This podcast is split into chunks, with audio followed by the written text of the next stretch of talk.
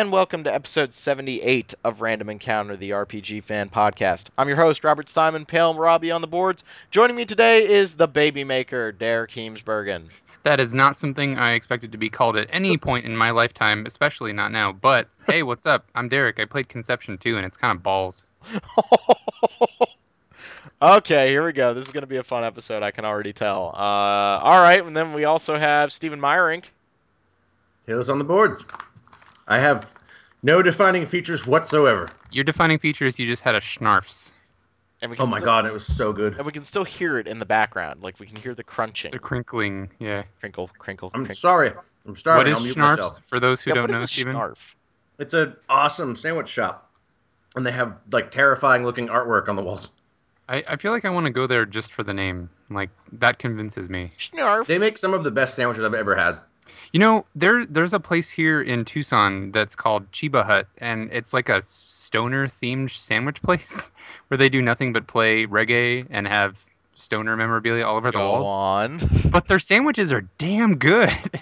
Every time I go there, I'm like, I'm out of my element, but I don't give it. I don't. I don't care. Who It's else would you want to have make your sandwiches? Right? That's well, true. they they know what's delicious, I guess. See, in Pittsburgh, we had Primanti's, and that was my favorite. Was like the the guys that had the fries built into the sandwich, which was What? just awesome. Yeah, I know. It's like How do the I get that? That's like that's like junkyard dogs. That's my favorite thing to get it. Oh, so good. Are we gonna french have good fries. Are we gonna have good places to eat at E3? You guys are gonna have to take care of me. Like I'm a burger and fries kind of guy. Do you want me to feed you? Do you want to open up for the airplane, baby Rob? Oh no! And then I'll Do play you, the. want, Dar- do you want to eat on Dark Souls mode? I'll eat. I'll eat my breakfast Dark Souls mode. Come Yeah. and get it. No, we'll, yeah, we'll go eat places. You're just making the readers, or not the reader. Well, I guess the readers as well, the listeners, intensely jealous. That Yeah, we're going to eat. Because we're gonna go to we're gonna go to the crack chicken place that we always go to. We're gonna Crack go to chicken. Oh we're yeah, I've go to, heard you we're guys gonna go to talk Spot about Bar this. too. Spot Bar is great too. Heck yeah, playing I'm- Smash All right, Brothers let, like let a me, let, me, let me let me give you realistic expectations, Rob. Crack chicken is like a six out of ten on the chicken scale, but it's more you go there for the atmosphere. which is to say, there may or may not be homeless people outside. Um, asking you for food or inside. uh, free refills, and uh, you get chips and salsa and like chicken, fried chicken. So I mean, whatever you want, This definitely sounds fun. I am. it's all there. I'm getting excited. It feels like it's getting ready to happen. It is Like, getting to happen. It's less than two months away. I know. I'm just so excited. So Which psyched. leads us into our topic, video games. Ah, No yes. Is that why we're here? Yeah, well, you know. So I just wanted to take a second. Like uh, PAX East happened this past weekend, and uh, none of us went because we're all poor and apparently not near the Boston area. No, But we're anywho, for E E3. Yeah, exactly. Uh, what were some of the games that you guys were really, really excited seeing at, at PAX East? Like there was a lot of really awesome coverage, a lot of really good videos thrown up online. Like what what were some of the games that just blew you guys away? Chasm Hyperlight Drifter. below, Hyperlight Drifter. Yep. All of those things. I agree with all of those things. Chasm did look really good. Seeing that emotion, like got me excited for that game. Kind of a nice 2D Metroidvania. I know we, we love those around here, but it's a procedurally generated dungeon, isn't it? Yeah, but there are like rooms that are like set, like rooms with puzzles in them and rooms with traps in them, like that get configured throughout the rest of the randomized areas. I actually played it at, at um, Magfest and it was awesome. Cool, cool. You also mentioned Below, which was like my secret holy crap game that I saw at PAX. Um, that game's art style is just bananas. Like this idea of having such a small main character on the screen to really emphasize like the scale kind of had a little bit of a Shadow of the Colossus feel in that respect, like feeling very very small in the environment. And th- that just I don't know, something about that. I just want to see that like up on a big screen, like playing. Just looked really fantastic. And of course, Yeah. Hyperlight Drifter. Man, everything about how Hyperlight Drifter looks appeals to me, like on every level. It's that it, it's like you were saying earlier, Rob. It's got that mix of um, like it's colorful, but it's somber, and it just feels really atmospheric and moody, Mhm. just from the footage I've seen. And, and I really like the music that I've heard that they've sampled. It just Yeah. it looks it looks gorgeous. Like I, I'm a huge pixel art buff, I guess, if you want to call me. I don't know what else to call myself. A fan. Um, I, I just love, love, love pixel art. Um, and if it's well done and smooth like it looks in Hyperlight Drifter, I'm all over that. Sold. I'm really glad I backed it. Yeah, it at looks it looks really really good, and you know it's got multiplayer. It looks hard. I think that was the thing that kind of surprised me. Yeah, was- I'm cool with that. yeah. I mean, it, it looks like you have to be on your toes. Real fluid battle system. I, you know, th- we're seeing a lot of these games that are taking things from you know our childhood. We we grew up in like the Nintendo, Super Nintendo era, and so we're seeing those kinds of ideas now put forth in a more modern setting, and that's a mm-hmm. really positive thing right now. I mean. Yeah, the indie movement is here. It's got some really cool stuff going on, and you know we're not trying to be pretentious here. We're not saying that indie games are the end all be all, but it's a really exciting time. But they're Yeah. fantastic, and if you choose to skip them just because they're indie, you're wrong.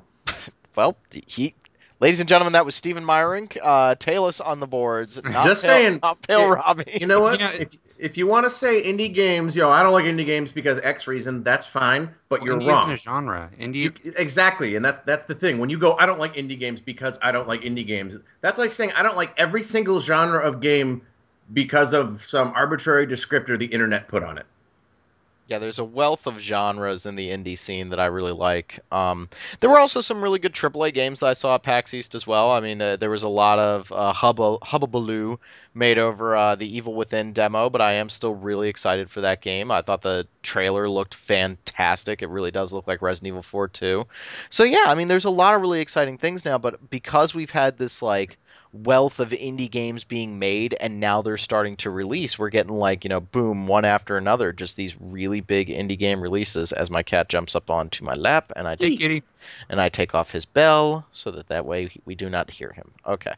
Um you know uh, these games are finally starting to come out wasteland 2 is getting ready to come out hyperlight drifter keeps getting pushed back and it breaks my soul a little bit we got transistor coming out in may and that game looks amazing Yeah, like it really does. I didn't realize that that had a turn-based system that you could switch on. I was like, oh, It's actually that's actually how you solve puzzles. Like you have to do certain things in a certain order with enough of your time meter. yeah, that Uh, looks great. Uh, Galak-Z looks really, really cool. yes.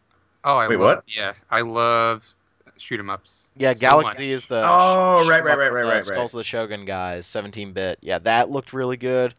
I there's just so many so many cool games coming out right now that and you know they're coming to consoles now, which is really awesome. You can play things like Spelunky. Rogue Legacy is coming on Vita very soon. It's just a really cool time to be a gamer, and you know, for I, I think the listeners also have to keep in mind that for a lot of us, this is a really fun, nostalgic moment for us. I mean, Shovel Knight looks like Mega Man and Ducktales combined. Man, I can't wait for that either. I'm That, like- and that should be out any time. I was actually just checking their Twitter yesterday because I was like, wasn't that because it was it was due out March 31st and they were like, we need to push it back by a couple weeks.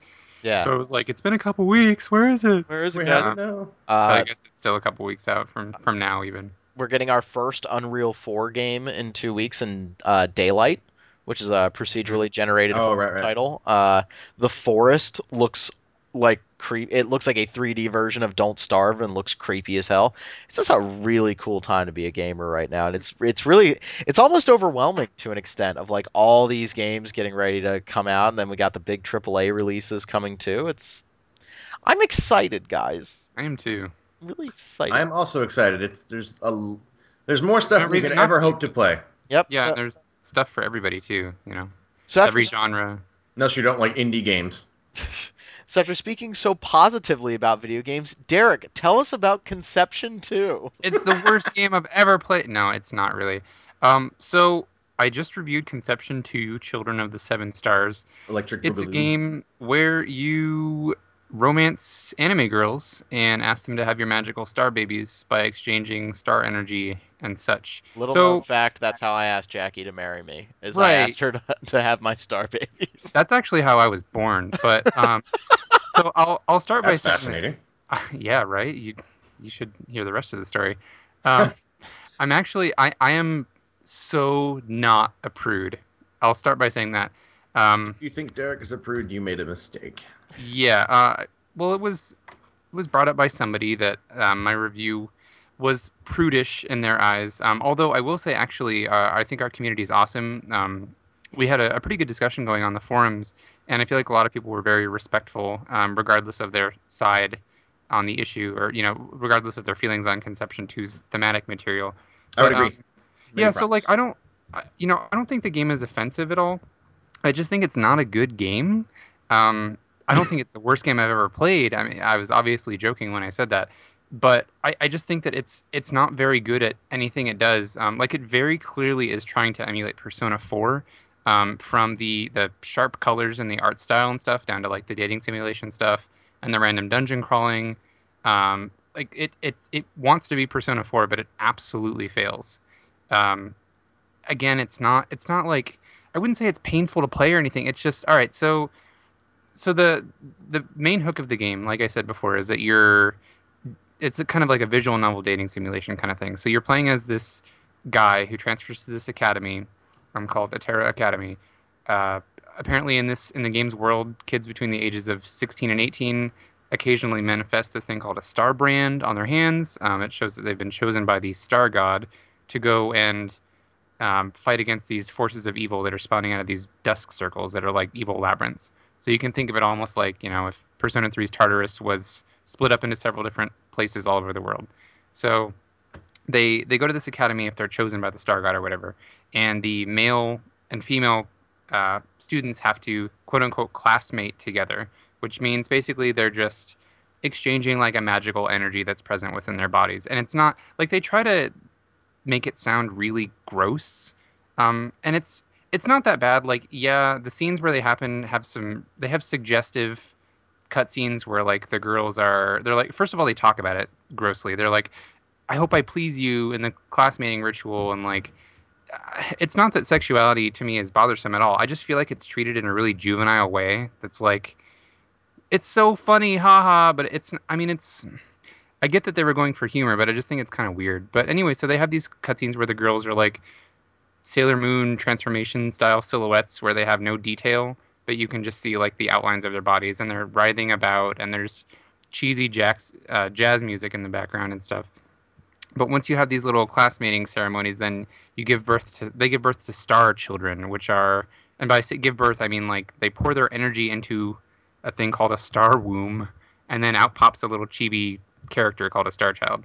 So what the point of this is is you take these little star children with you into dungeons. They're basically like um, they're, I mean, they're party members, but uh, they function as like there's three of them in, in a unit that makes up one party member. So you can mix and match different Star Child classes like magician, cleric, fighter, whatever, um, to make your extra party members, and that's how you go and you fight monsters. Um, I feel like I'm a little bit all over the place here. Hopefully, I'm not too hard to follow so far.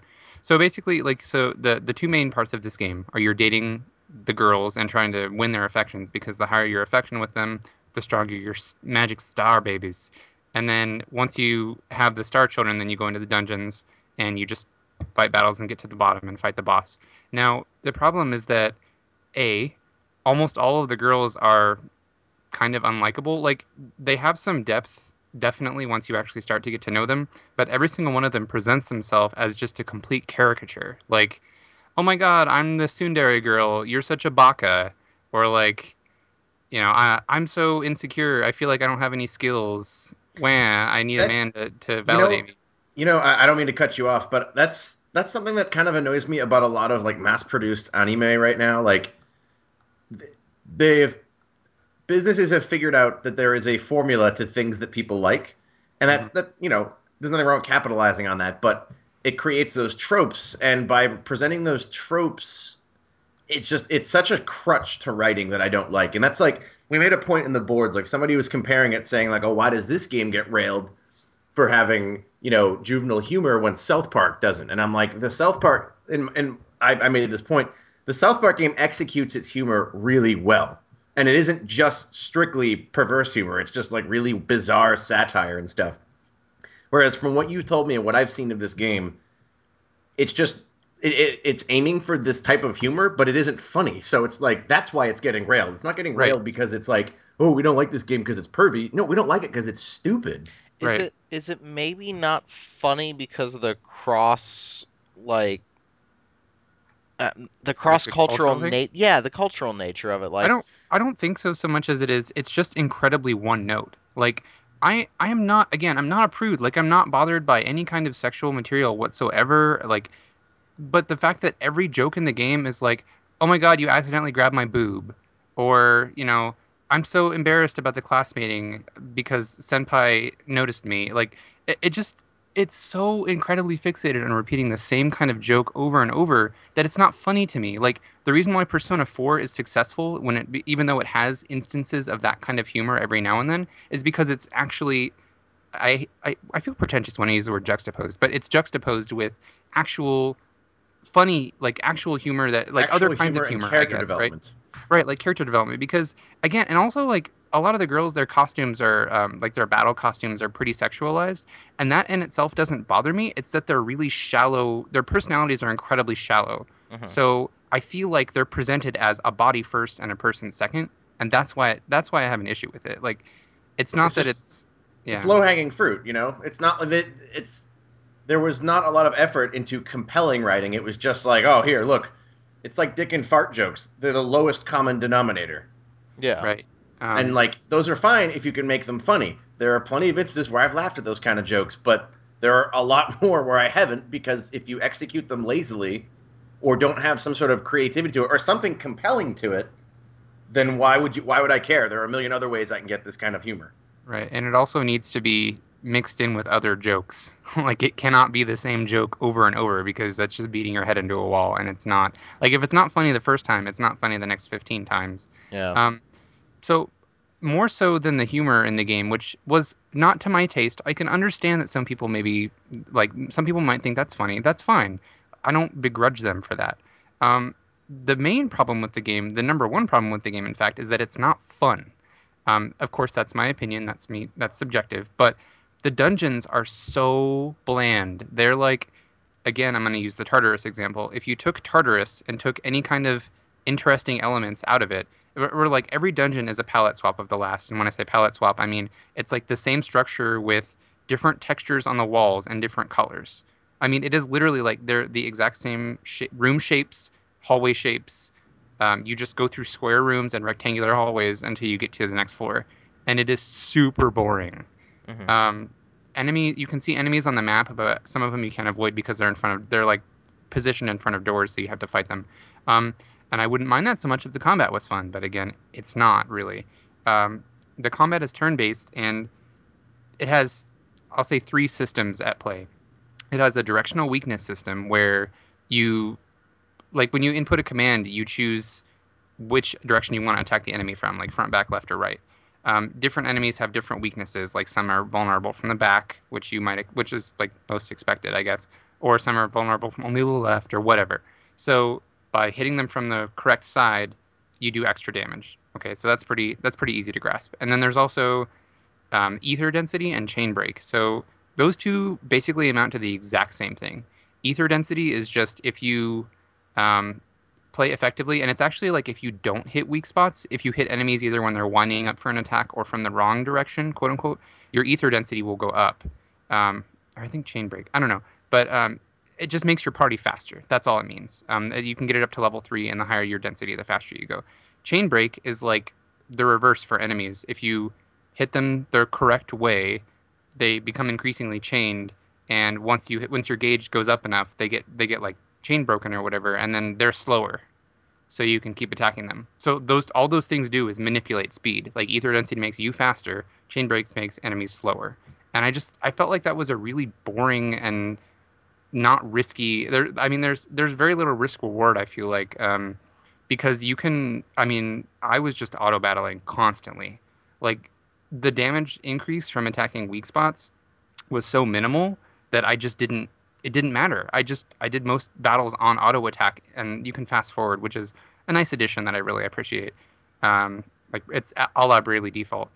Um, but I was just auto battle fast forwarding everything. Like it's just it's so boring. I, I don't understand what went wrong in their development of that battle system. I feel like they had some good ideas, but it really just didn't it didn't work for me. Um, again, it's not like the worst game I've ever played, but uh, the the the battles in the dungeons are are so unfun to me that I couldn't justify any of the humor or like you know the the dating sim material because well the characters weren't compelling and I didn't want to take uncompelling characters into dungeons and the dungeons are boring. So to me, know- it was a game that that just lacked something in just about every area. Well, you make a good point. You know, you say it's not the worst game in the world. That's not damnable in itself. But we were just talking about how many options people have to play games now. So why play? Why would you play this mediocre one when there are plenty at that same price point and less that offer a similar experience that are better? Yeah. And like, you know, it's it's not like it's hard to find a turn-based RPG and better ones even. And that's actually something that I've seen people talking about a lot in regards to the Tales series lately. And like just in general, I'm getting really sick of this. Like, uh, I think uh, Lightning Returns kind of did it too, where JRPGs are now focusing so much on their social elements and their battle elements that they're forgetting that the dungeons that you do those things in need to be good too. Oh yeah, like- I would agree with that completely. Like there are like look at like Tales of Xillia. Every single dungeon is just a different kind of hallway. You know, Mhm. uh, you know. Look at Final Fantasy 13. It's very pretty, but there's no dungeon design to it. I would look say at, that it's especially about Bravely Default, and I know you really like that. No, no, no. I agree completely. Like Bravely Default, I like the combat system a lot, and I don't. I don't think this makes the game like this destroys a game on its own. But you know, it it also like what happened to dungeons like Golden Sun, where you know you have all these crazy cool powers and you're oh, solving man. puzzles. Like Lufia like- 2. Yeah, exactly. Or like Wild Arms, where you know every character has an ability, and so getting around is this sort of like, you know, it's it's a puzzle, not just I have to run through this hallway to kill stuff. And it's it's I know it's a design thing, but you know, level design is important even in RPG. And I'm i in conception sounds like it does that thing that I don't like because I would say the only weak point of Persona Four is the dungeons. They're cool, they look pretty, but they're But they are random. they're just randomized, you know, hallways. So that well, I always say, like, what is the one way I think they could improve Persona 4 and 3 above all else is to have actual dungeons. You know, you can I put agree. floors in it and put the same kind of progression in it, but I don't feel like the replayability of that series is harmed by having some constructed rooms with like puzzles or something to do in them other than just run and get into battles. Well, I, I think Yeah. that that's the the chocolate and peanut butter argument that we've always made is that for me, Persona was so important as a gamer because it was okay. We have this dungeon crawling element, which is real, which is you know that the environments are all procedurally generated, which I think has become the word of the day for this episode of the podcast. Hmm. but like the dungeon design wasn't the interesting part. What was interesting were the battles, like quick, snappy battles and then the social elements, but the social elements were built around the greater story. And so that chocolate and peanut butter thing, I think like the JRPG developers kind of grabbed that and said, "Oh, everybody likes these perso- these these um this chocolate and peanut butter angle of like one aspect working with the other." And what that ended up creating was that everybody tried to do their own aspect of it. But I think they're all kind of forgetting little points here and there that are why it came together so well in the Persona series. But I, Right? I'm seeing that a lot right now. It's like they're trying to sprinkle something into their turn-based role-playing game to get people interested, and you know nothing has quite worked on that same level. And I think a lot of it comes down to writing. I mean, the Persona series is written very well, and it feels like Right. you're watching a well-told anime where you actually care about the characters. So when the humor happens, you relate to it. hmm Yep. So yeah, So like that- I, that's no, I agree. I think it's you know, and I'm glad they're getting those points right. It's just like you know, it's so easy to forget that like you know, running around can be. Like, look at Final Fantasy X's dungeons, like the the sphere dungeons. Some people hate those, but I really like those because it's like it's a way for you to interact with the game in a way that is enjoyable. It can be frustrating if you can't solve the puzzle, but it was something it's, different. It's it's a way to interact with the game that isn't just I'm in the menu building my characters for combat or I'm making conversation. the, the only Not that- one the, the only one I'm going to attack you on is that that one puzzle in Final Fantasy X where you had to put the sphere into a pedestal and push the pedestal into a pit and it would levitate. That took me like an hour and a half. like I was like, this puzzle is broken. What am I doing wrong? And like I did that and I just threw the controller up in the air and walked out of the room. I was like, how would I have known to do that? Like this random combination of doing something. It, oh, oh God, I'm so. basically what it, basically what it boils down to is I I, was want, in tenth grade and I'm still mad about it. I can appreciate that. There are puzzles that do that. But basically, what I'm saying is I want every game to have Golden Sun dungeons. Just give me powers to solve puzzles and tie the powers into my progression system in the characters along with your social aspects. Then all three of them are linked together. So you're saying Yeah. that you want puzzles in Persona Five? I would That like be puzzles. cool. I, I'm not saying they're necessary. Like I'm not saying Persona wo- is is made less because of that, but that is like like think about how do you play Persona 4? You get into the dungeon, you immediately barrel to the top floor, and then you go save, and then you grind on the top floor until you can fight the boss. Yeah, but that, generally. but I think that the the thing that you're leaving out there, Steven, and, and and I'm not saying that you're doing it on purpose, but you're leaving out the fact that Persona's battle system is so damn fun, and that battle system became so snappy and so enjoyable for me that it's actually hurt my enjoyment of most other of the turn-based role-playing games because like when I was playing Radiant Historia, the battles felt very boring to me. Like they, they felt like they were trying to do the Persona battle system thing, but they didn't come across as well. So I, I think that that's the point that people miss with Persona is that that battle system is very very sharp. And after playing a lot more Shin Megami Tensei games, I realized that that is my favorite battle system that they've ever made because it really is short and snappy. Whereas the other games have gotten close to that, but then you have like the regular SMT games that are just brutally difficult, or you have the Digital Devil Saga, which I felt was getting closer to the Persona side, and then you have Persona, which is just you know I'm snapping my fingers right now to illustrate like it is so fast and the battles are over in like 30 seconds. And I really like that about that battle system. Yeah, I just I just think it doesn't you know it doesn't waste your time. Uh, it's fun always. Uh, it's just it's fun to exploit weaknesses and stuff, but we're not talking about Persona today, really. Well, I think it's a testament to conception that we moved away from it to start talking about Persona. yeah, well, we were talking just- about just design in general, and like Yeah. conception is, in my opinion, indicative of that trend of, hey, as long as we have a battle system and you know dialogue, people don't care what they're doing in the dungeons, and that's not true at all. Yeah, I'll agree with that. I'll agree Tales Tales games have been guilty of it in recent years too. Um, I remember didn't Rogue uh I almost said Rogue Legacy. Uh Rogue Galaxy. Didn't that get like some flack for that cuz I remember that game looked really interesting, an old PS2 game. I really like Rogue all right, Galaxy. all right. I'm Calling not it an old calling it an old PS2 game does not do enough justice to the. It was a pretty popular PS2 game. Okay, all right. Like that, that, all right. no, that Rogue game was Galaxy Defense Force just came out. no, no, no, no. So Rogue Galaxy is was sublimely disappointing for me because of the dungeon design and the fact that the story was really interesting and then turned into let's go save the galaxy and fight some irrelevant guy.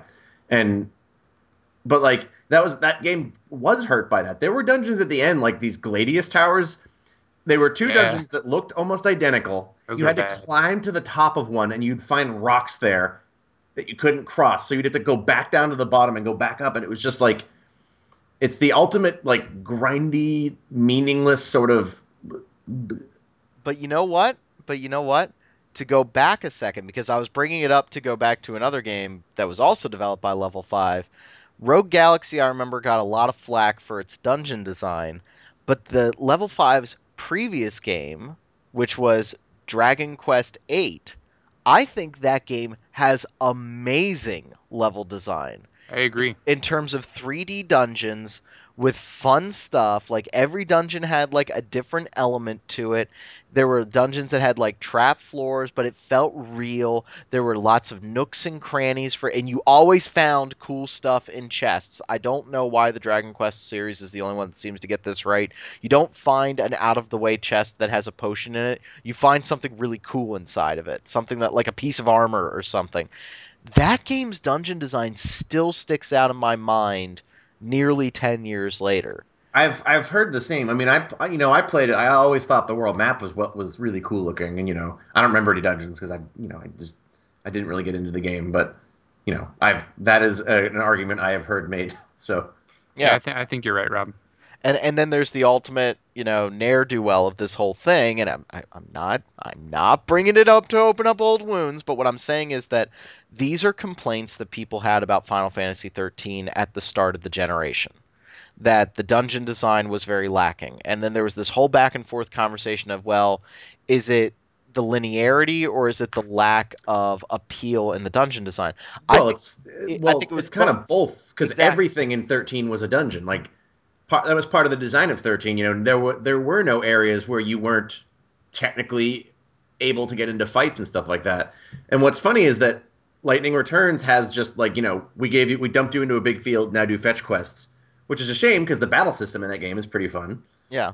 Oh, but oh, I, th- I think what, what's what's funny Right. about that though, and I, I don't know if Derek will agree with me on this. I actually thought 13.2 had really cool dungeon designs because it had sort of like conundrums you had to solve. You know, they use the word paradox like you know to describe everything in that game, but like They the few dungeons, yeah, like the like some of the I remember the one I did, Derek, the the one the last time I was playing it where like you're in that town and it's like sort of eaten by chaos and you have to like peel away the chaos to get through it. So you're like finding these ways to Oh, get yeah, around yeah. it.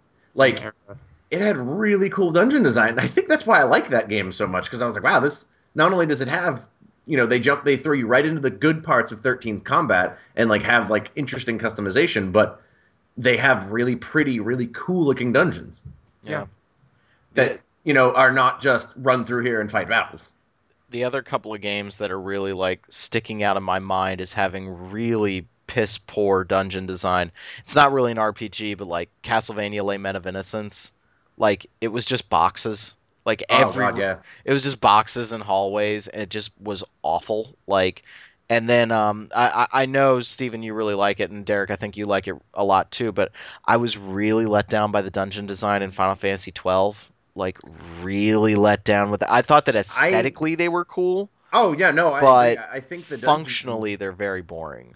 Well, you know what it is? It's the same thing that Lightning Returns does. It just puts you into a big area. It was a gorgeous big area that was incredibly interesting to look at, but every dungeon boiled down to, you know, run through here and kill monsters and get to the boss and then leave. Yeah, you should And- look just look at some YouTube videos of Dragon Quest VIII's dungeon design, and and I think you'll see like that's always really disappointed me. I mean, I've talked before about how much I love exploration in video games, but like Dragon Quest VIII's dungeons were just full of exploration, and you got like a cool map that you were going through, and it was just Man, now I want to go play Dragon Quest VIII. that is a a lot. good damn game. They I'm, should make an HD port for Vita. They made an iOS port. Is that what you wanted? Uh, No. or or they could No. just get off their dead asses and give us Dragon Quest Seven in America, because I actually oh yeah, I really want the 3DS version of that. I really do too. Like.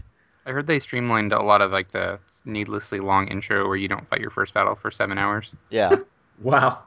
yeah. I just, oh god, but I think that that's what we're saying here, and and to bring it back to conception is just like I, I do think that there needs to be more in level design right now. I mean, you know, some of the, the the games that are really sticking out in my mind this console generation, including He Who Should Not Be Named.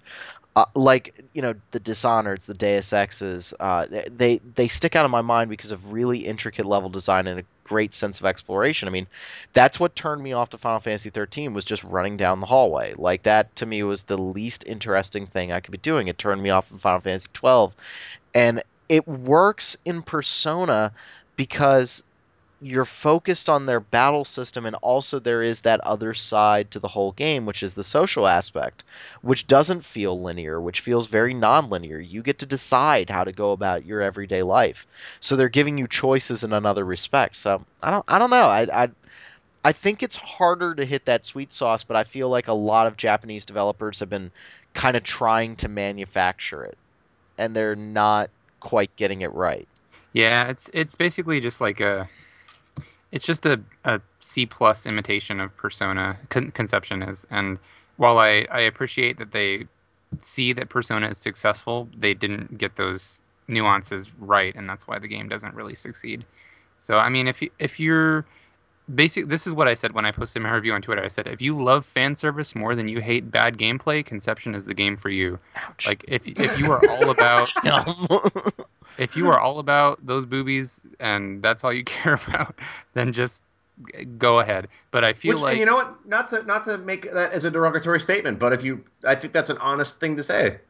yeah, if you you know, and if you um, I just feel like there, if that's what you're looking for, you can probably find it elsewhere slash maybe even in better games than in Conception too. So, Hmm. you know, to each their own. Oh, that's a shame. I damn But I near review bought games, it. right? Like that's you know that's what I do. Yeah, I, I damn near bought it because I was just looking for something to play while I was sitting around uh, waiting. For don't you need to but- play like Ys Celceta still, or I don't remember I- if you That's- I tried to get back into. I, you know what it is? I, I played Ys and I and I got it, but it just it didn't click with me. Like I Alright. I'm like almost I'll done. accept the game.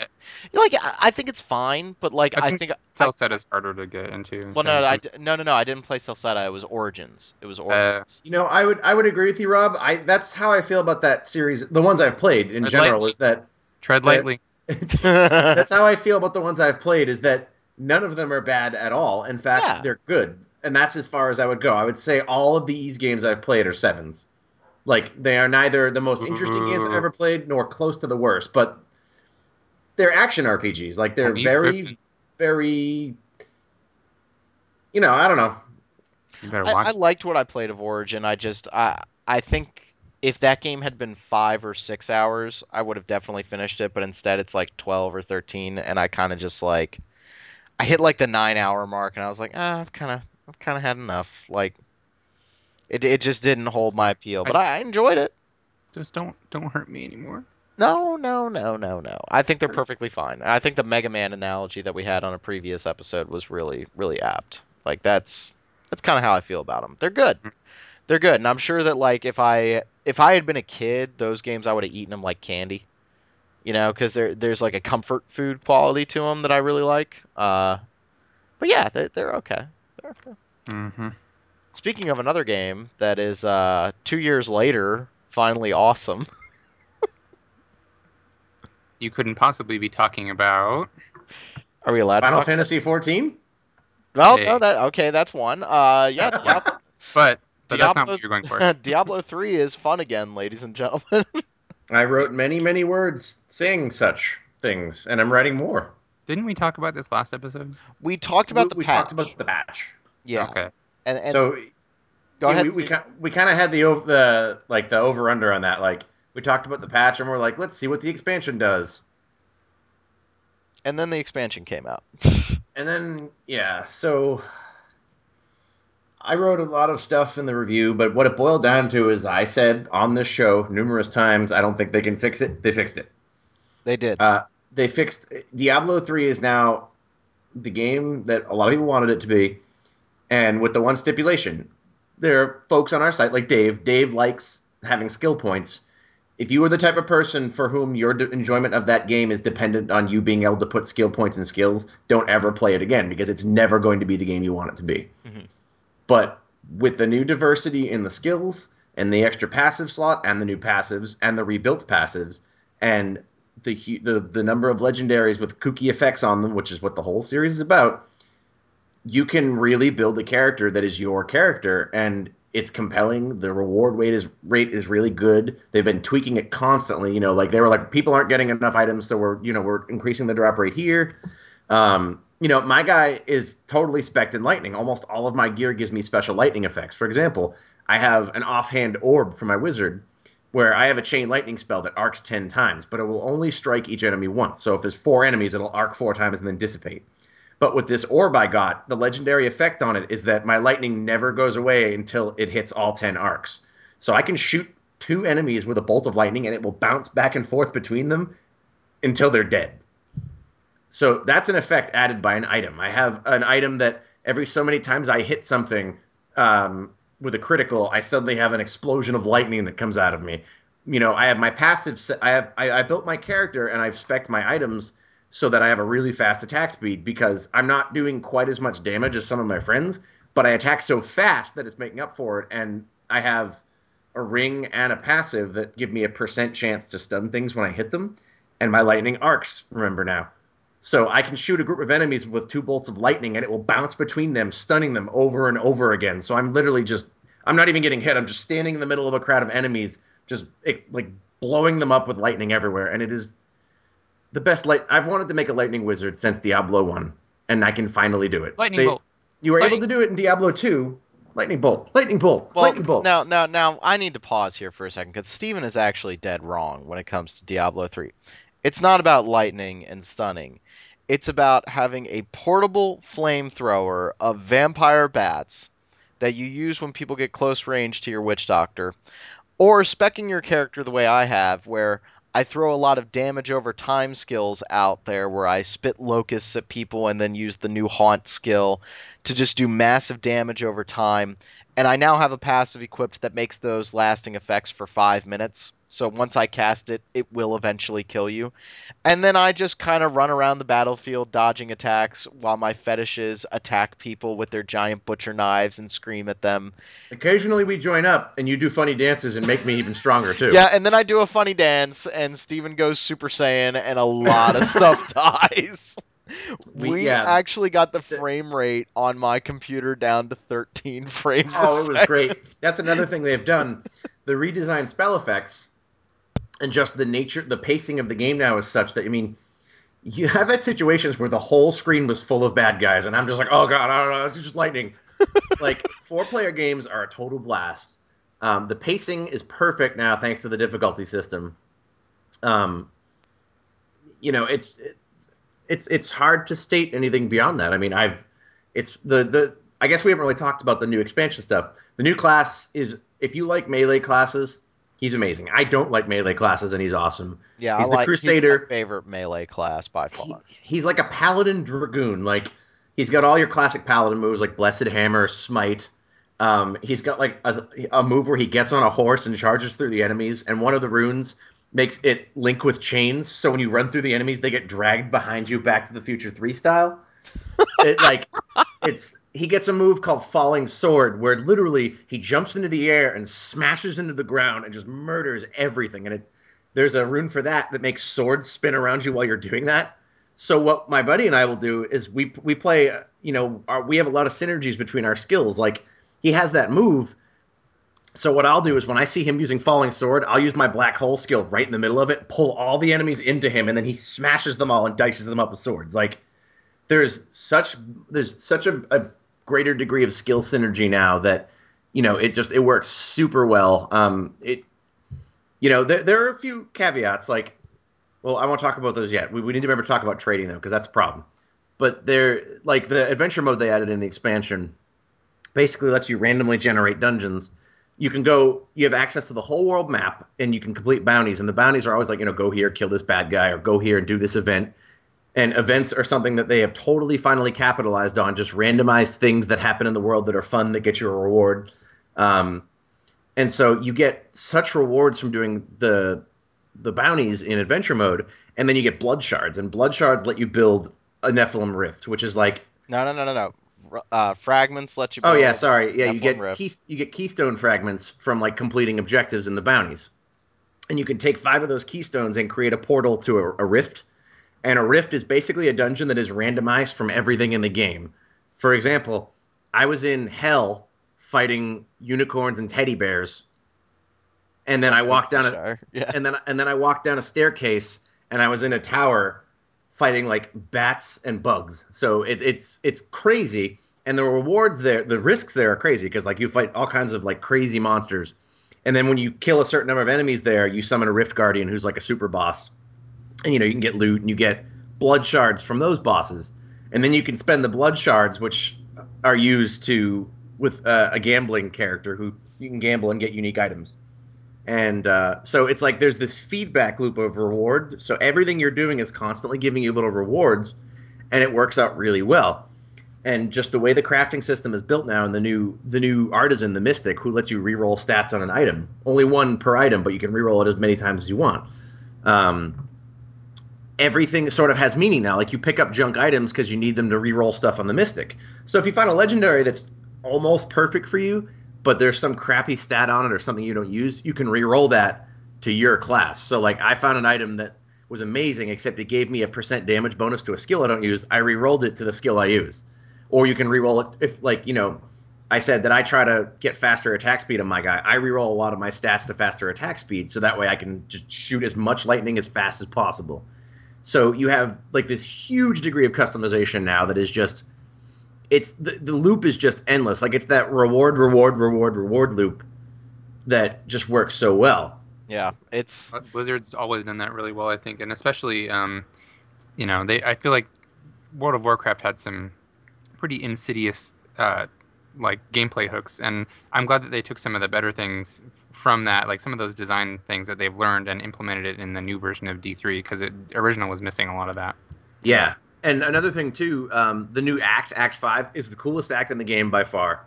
It has really cool boss fights. Some people don't like them because the boss fights are now are skill based totally now. Like you can beat a boss without getting hit, but that's the thing is if you get hit, you die. So you know it, it's it's the kind of boss battles that the systems in the game are well built around. Like it's it's where like you know oh this guy's about to hit the ground here, I have to move. Oh he's about to spray a cone in front of him, I have to get behind him.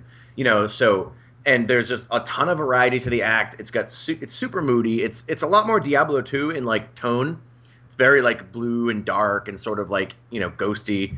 Really cool areas you go to. It, Uh, it looks like fights. it looks like the images that fans made when they were like, "This is what Diablo three should look like." It Uh, looks like they just took that.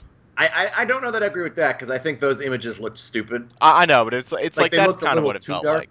But Yeah. yeah. this one is definitely darker and more somber. The music is definitely more Diablo 2 in style. It's the best music in the game easily. Yeah, Um, you know, it's just it's a really cool act. And one of the things they do really well in the acts is that you'll be going through like the city of Westmarch, and it's a dungeon like anything else in the game. But because it's a city, there are tons of houses you can go into, which is something they've never done in this series. You go into the house, you find an event where two kids are being attacked by a monster, so you have to go protect them and then like save their parents. There's just small little events that sort of draw you in more. Um, the plot is awful, just god awful, terrible. yeah, we're, but we're the- gonna get into that here in a second. the lore around it is brilliant.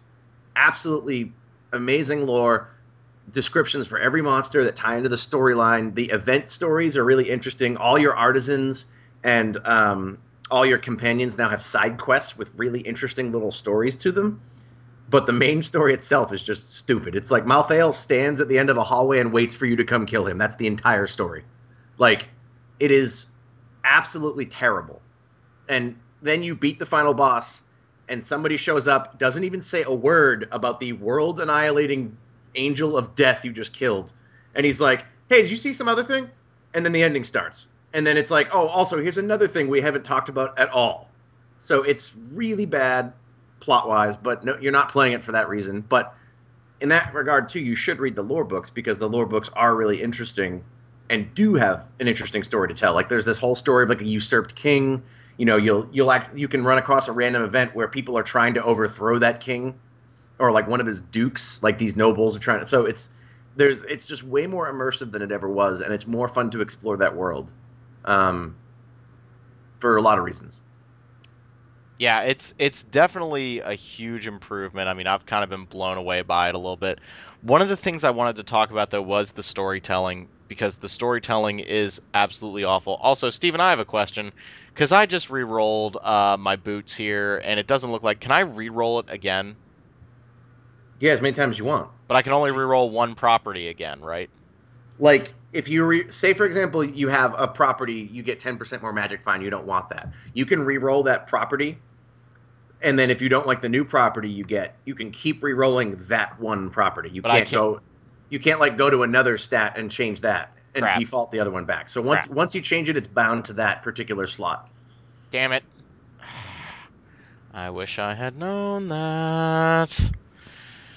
you're not using the mystic enough No, I'm really not. I just kind of broke one of my pairs of boots because I was trying to increase damage on one of my stats. But anywho, that's okay. Um, but yeah, the storytelling. Um, I I was kind of intrigued because I agree with Steven. Like the lore of Diablo is so amazing. Like it's so creepy and so like I, I'm still thinking back to like reading the lore for the original Diablo, and it just was so different from any other game out there. Like it felt dark and just out of control evil. Like it was so good. And then you play this game and it's like Snidely it's like you're fighting Snidely Whiplash. And like he's tying a woman and like he's tying a woman to train tracks. Like, really is the case is this really happening right now? And it's so disappointing. And so like I'm starting to wonder like is there a way that like the game that I'm remembering is called The Mark of Kri and that's a PlayStation 2 action game that if anybody remembers, I'm actually really proud of you right I now. I remember it. And that game was told like a myth. Like it was told from a third hand account of a myth of like, and then Rau the warrior went and did this. That's the way Diablo needs to be told. Because watching demons and angels argue at each other like a Saturday morning television show is awful. But hearing about it third hand is actually really, really cool. Because you can you can envision what the conversation was. Like I don't need to watch them actually doing that, but golly, the story is bad in this game. Ugh. So, to its credit, I will say that the first arc of the story is pretty interesting before you have to deal with Malthael. When you're like, the, the beginning is you're in Westmarch and you're like, you, it's being sieged by Malthael's forces. And there is some interesting stuff there. And then the, the rest of it just becomes like, oh, go get the bad guy. And it's, you know, Malthael himself has n- almost no dialogue. Like he's this character who's so important and has so much interesting history behind him. Like if you read the Book of Cain, Malthael disappears before Diablo 3. Nobody knows what happened to him. They assume he's gone. Someone else takes his place. You know, he was the angel of wisdom, I think, before. And then he becomes the angel of death. And there's all this really fascinating backstory. And in the game, literally, he shows up three times in an area, and the dialogue is literally evil screams or hideous cackling. And then he disappears. And then when you get to him, he says like four things, and then you kill him. Yeah, it's so Like it is Ugh. it is so abortive. It doesn't even and it could be that the effort wasn't there, which is fine because they fixed the important part of the game. But it's disappointing because Diablo 2, I consider Diablo. Nobody played Diablo 2 for the story, but the fact is, the story was interesting in Diablo 2. It was compelling because in in three, you're kind of like hunting Diablo down the whole time. You know, especially once you see him, he's like standing there waiting for you. You mean What do you- two? You mean two? No, in, in three, once you find out Diablo is in three, he's like, I'm gonna stand here and you're never gonna get to me, haha. But in two, throughout the game, you're chasing Diablo. Oh, like oh, I see what you're saying. you're Okay, chasing the. Wanderer. He's doing all this sinister stuff. He's working through another person. It's just destroying the world. You get a really great sense of that. Like Diablo 2 has a lot more subtle storytelling that's interesting, and Diablo is more like a force of nature than just some scary dude that stands at the end of a dungeon waiting for My you. My armies will now attack you. It's like really, I never imagined Diablo would talk like that. Like Yeah, like this is Diablo. Ha ha ha! I have five gates. You'll never get here. Oh, you killed a gate, but you'll never get the other. Th- It's you'll never so kill bad. the other two. Oh well, you killed all the gates. You'll never get past my lieutenant. I mean, you'll never get up the tower. That I, I mean, you'll never destroy me. I mean, how can this be? I'm dead. yeah, it's it's Snidely Whiplash, dude. Like It's, it's it, it's so disappointing.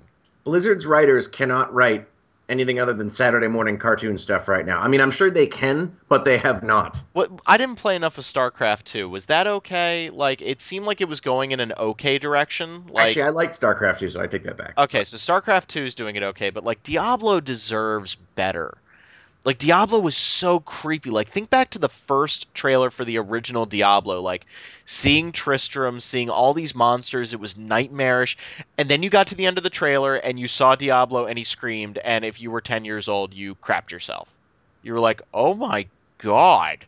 Like it, it was almost uh, like the original Doom in a way. And I think that actually you know what the Doom parallel feels very very appropriate. It's like Doom 1 was so creepy and foul and by the time you got to Doom 3 it was like okay, this is kind of silly. Like and I don't know if that's us growing up or if that's just the storytelling works when it's more subtle and when it doesn't outright speak dialogue to you. Like I don't need Diablo talking to me and twirling his mustache. Like I need him to be a force of nature like you were saying. Diablo has two lines of dialogue in Diablo 2.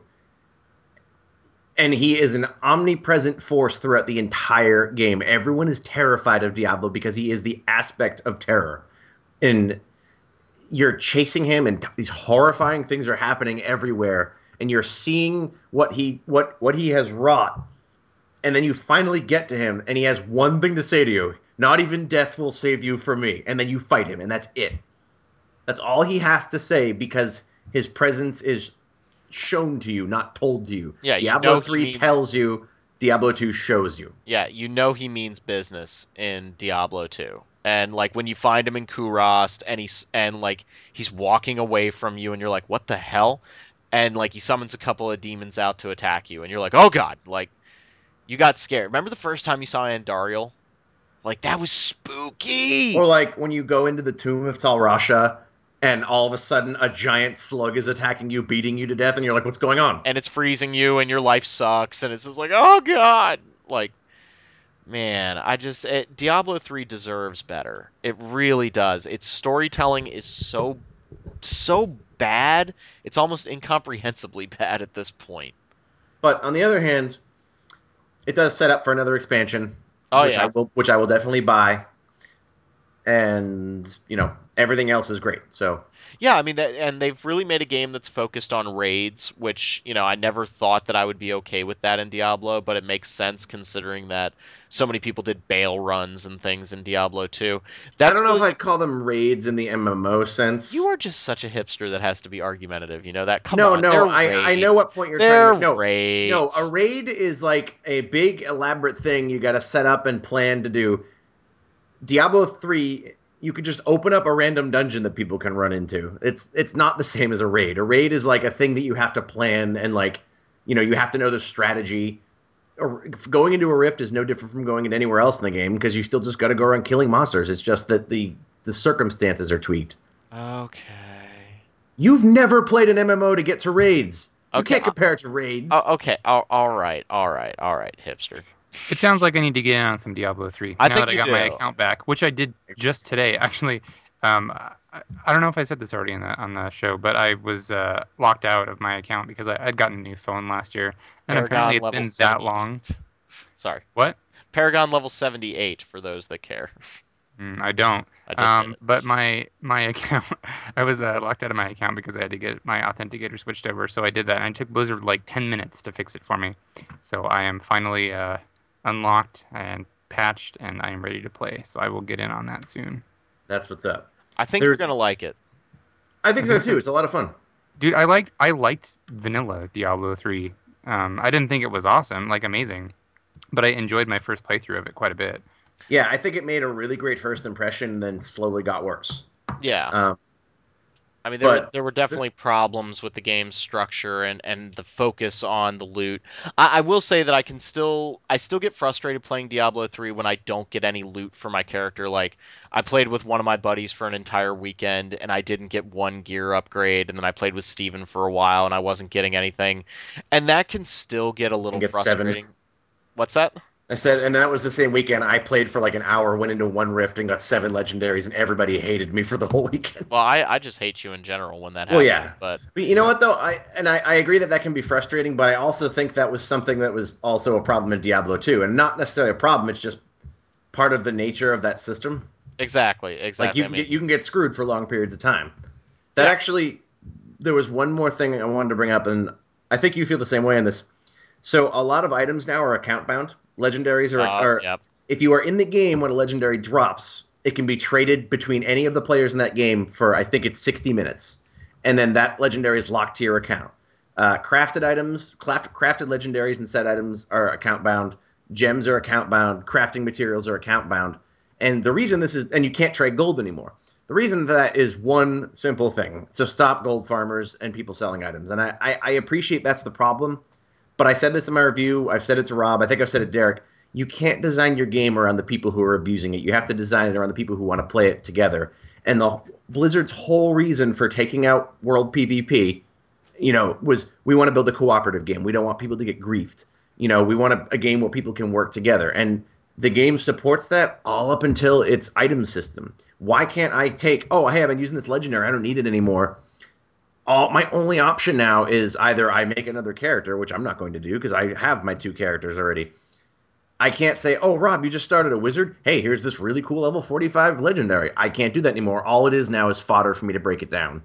Mm. And Yeah, it's That's this- a little this, disappointing. this spirit of cooperation they've wanted to keep is absolutely thoroughly undermined by not being able to trade. Trade is part of the cooperation of the game. It was part of the fun of the first game. It was like going into a chat channel and seeing some guy be like, "We'll trade Hellrun for five SOJs," and it's like, well, "All right, I'll go in there. I'll do. I'll get five legendary or unique rings." And it's just you know, and it's not like it's something that comes up occasionally. Like playing with you know my friends and with Rob, Jk. Uh, you know, Yeah, I see shots what you did there. Oh, that's painful, right? But no, like seriously, it's like there have been times where I'm like, oh, I want to craft something. Can anybody give me some gold? Like I want to do this, or oh, hey, can you know, does anybody have you know a forgotten soul? I need one to reroll this stat. And then I'm like, oh, that's right, we can't trade those. Yeah, that's the one area that they need to work on a little bit. There were a couple of times where like Steven got a couple of items that might have been really helpful for my witch doctor because you know we're we're similar in that we use intelligence builds and to not be able to get that help, you know, that's where the frustration started to come in. I'm sitting here going, well, I've been playing for three hours and I haven't gotten a drop. Granted, I'm playing, you know, end game now. I'm level 70, so the drops shouldn't be coming that fast, but you know that can get a little frustrating. But the the other option being vanilla Diablo 2, where it was just go to the auction house and deal with it. I would rather have this option. So, oh yeah, absolutely. Like this is definitely better. And I think now that they don't have the auction house, trading should be a viable thing. Like, you know, it, it's weird too because it's such a stopgap. Like if you open a trade screen, which is hilarious because you can't really trade much of anything except for white items and rare items.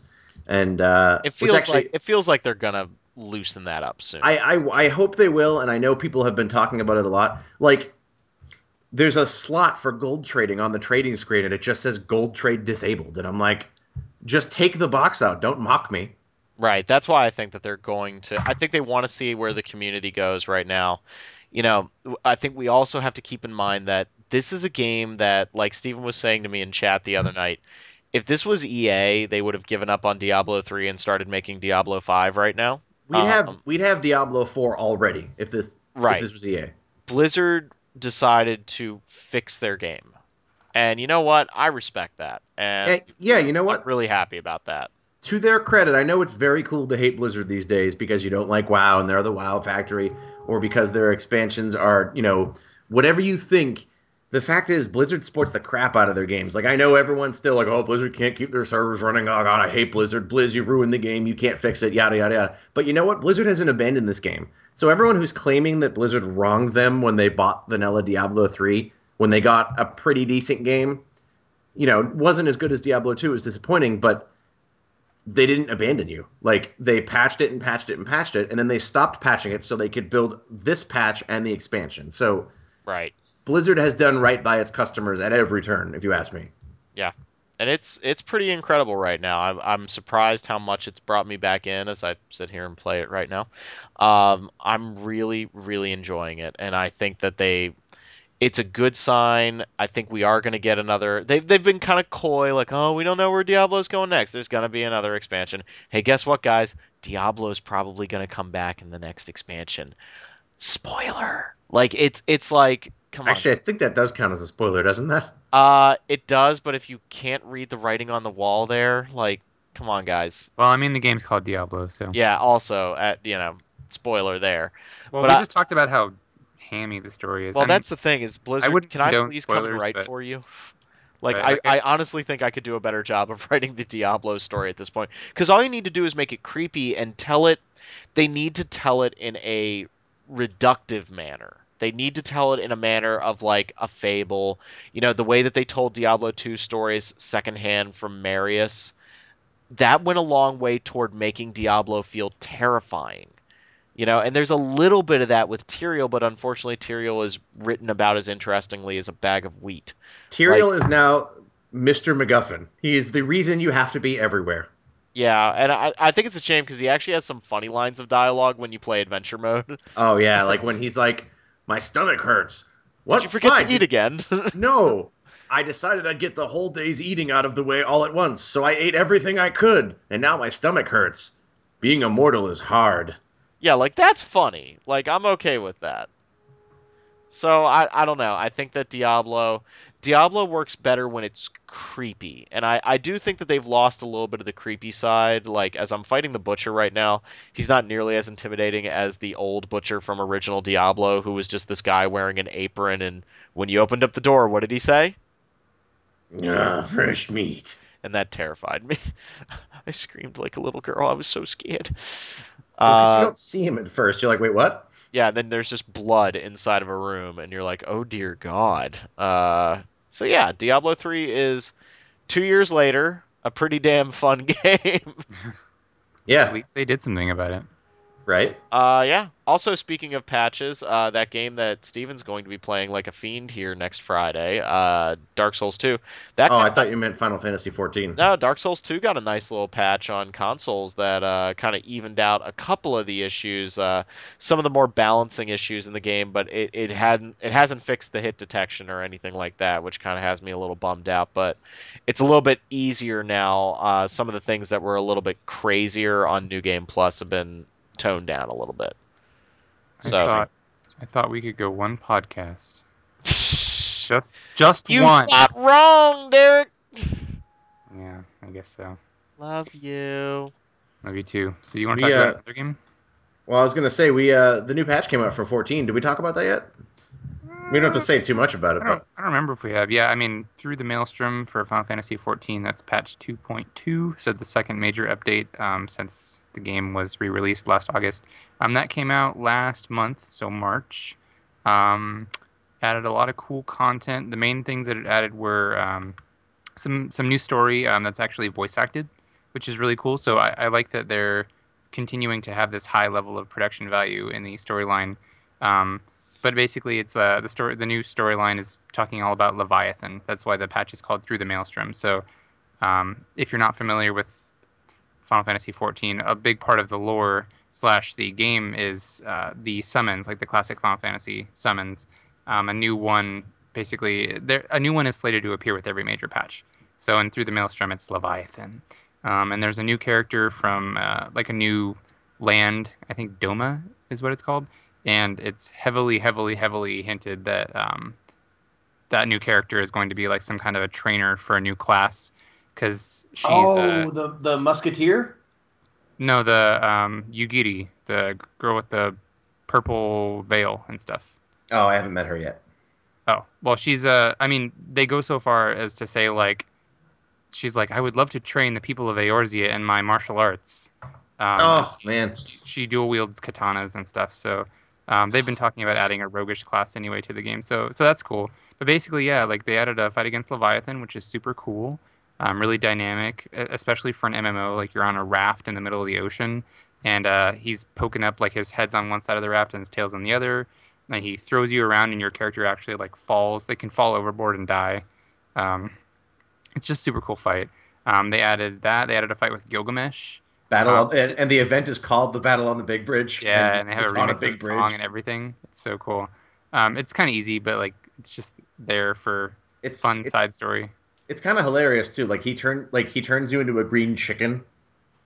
Yeah. All right, no, he, he turns you into a frog, and then he has all these Oh, chickens right, that right, try right. to eat you. It's really it's really goofy. Yeah, that's right. Um, aside from that, what else did they add? They added um, New they added the lost city of Amdapor, which and I know you hate this. It it really is. It feels like something out of a Dark Souls game. like I actually heard Derek get mad. no, no, but it, it's like I'm I was not the first one to come up with that. Mike actually said that. He's like, this really reminds me of like the design in Dark Souls, and I'm like, yeah, but it it, it doesn't feel like it's inappropriate to 14. Like the the sort of the the Amdapor design aesthetic has been present all along, and it's like this really cool like fungus overridden destroyed city where you fight Diablos from Final Fantasy VIII, and it, it looks it has awesome music in it. They added the new new hard modes of some of the dungeons, and this isn't. I, I I don't know if World of Warcraft did this, but the hard modes in 14 actually like change the dungeon. Like you go through it a different way, and like the effects are different, and like it's it's to, it's basically a totally different dungeon.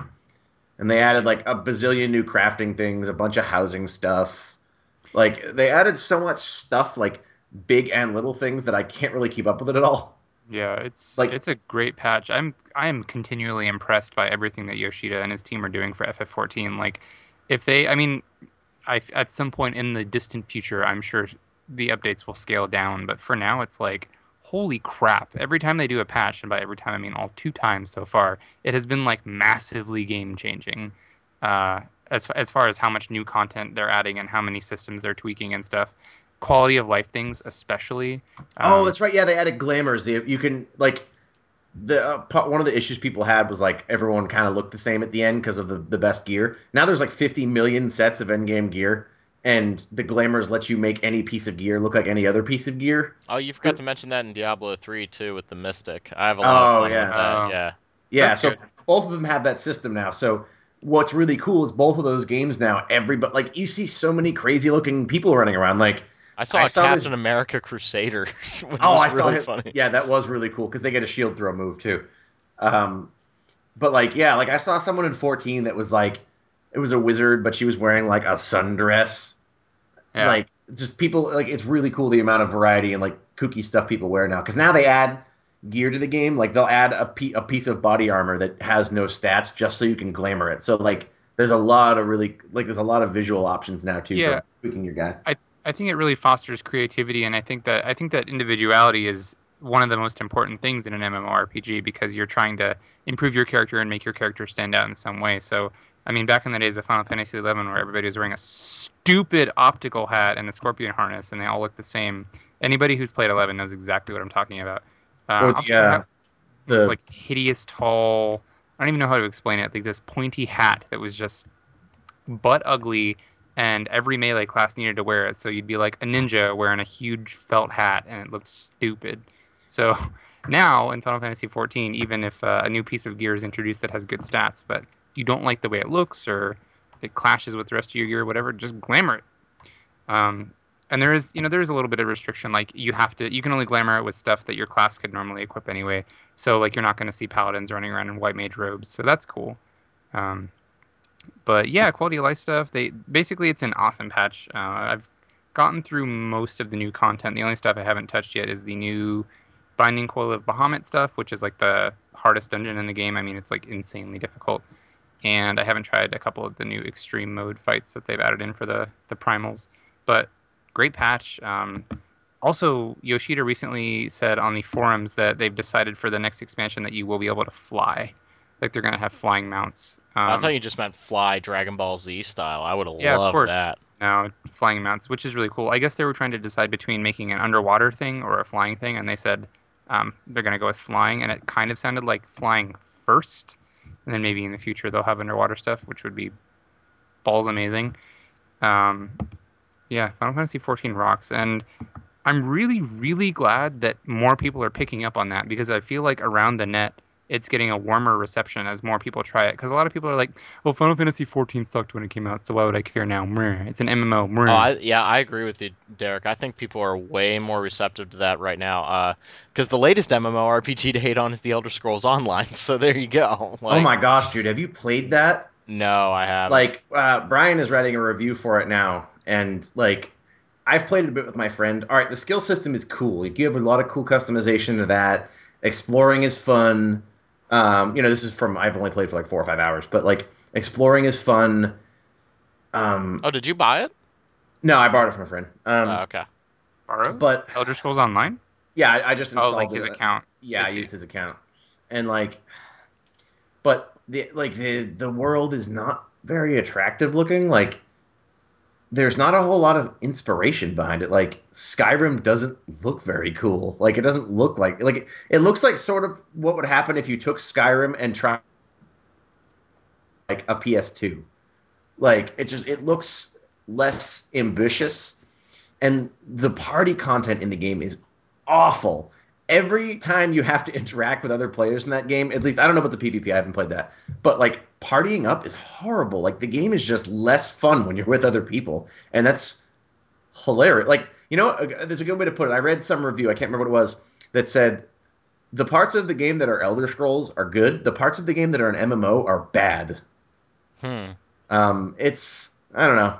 I mean, I, I imagine they'll support it, but it just your comment about the game looking uninspired, though, like, you know, we we've all kind of talked about the Elder Scrolls being kind of totally generic fantasy in a lot of ways. I think Skyrim went a long way to rectifying that, having its own identity, even if it was just you know Vikings. But did you did you feel that way about Skyrim that that was also really generic? And if, if not, what can you elaborate a little bit on what's making Elder Scrolls Online feel generic? so Skyrim felt dense. Um, Okay. even if you felt like Skyrim was a you know generic Nordic snowy area, it was a well realized one that was pretty to look at and had sights to see that were memorable. Um, and not that Elder TESO, what I've played of TESO doesn't have anything memorable to see. It does, but the density is where it really feels less. Like it just sort of feels like everyone's dumped into an area. Um, eh, you know, and it like there are so many things in it that break your immersion, and that's that's like the key of that series is immersion. So it's I don't know, you know, it's not a bad game, but I'm like, why would I play this when I could play an actual Elder Scrolls? Because Elder Scrolls single player games get the experience better. Final Fantasy 14, in my opinion, gets the MMO aspects better. So mm-hmm. That's a shame. That's a real shame. Now, But you know what? I, they're already announcing adventure packs for it, which you know patches. So it's not to say it won't improve. It's just there's there's ground to cover. do you think that this is also maybe a little bit I don't know how much is it like World of Warcraft, how much does it fit the typical stereotypical MMO mo- typical stereotypical Ma, MMO mold mold, but like is this just we've reached a point of the MMO genre needs to do something new or is it deeper than that? Like what what do we think So- here? peeps have been saying that for a while, and I said that until I played 14. Right. And that proved to me that there is life in this style of game. At, least for me. Like i know some people who have played more mmos than me might feel differently and i can totally appreciate that because i would love to play a different style of mmo which is why i'm excited about everquest next because that looks really sort of avant-garde in that genre. So you know i'm excited about that. But the the problems in my opinion with TESO aren't that it hews too close to the mmo design. It's that it's it's sort of straddling this line between an MMO and an Elder Scrolls, and as a result, it's not really that great at either of them. hmm You know, Final Fantasy XIV does not try to tell you it's something else. Like it's not peanut butter trying to tell you that it's like you know bananas. You know, it's peanut butter. It's really good peanut butter, but it's the same peanut butter but you might have had before. But it's got you know, it's made with really great peanuts. It's delicious, and it's you know, it's This- const and they're constantly adding more peanut butter to the jar. So This analogy is hilarious to me.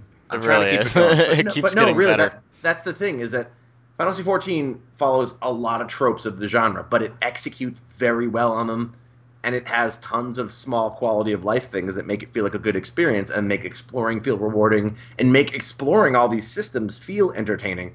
And I'm not saying that TESO doesn't have any of that, because again, I've played it a lot less than I played 14. So, you know, people who've played it longer might think I'm crazy, but judging from what I've read and what I've seen, and my friend who's played it more, they've kind of corroborated these things where it's sort of straddling that line and not doing either of them that well.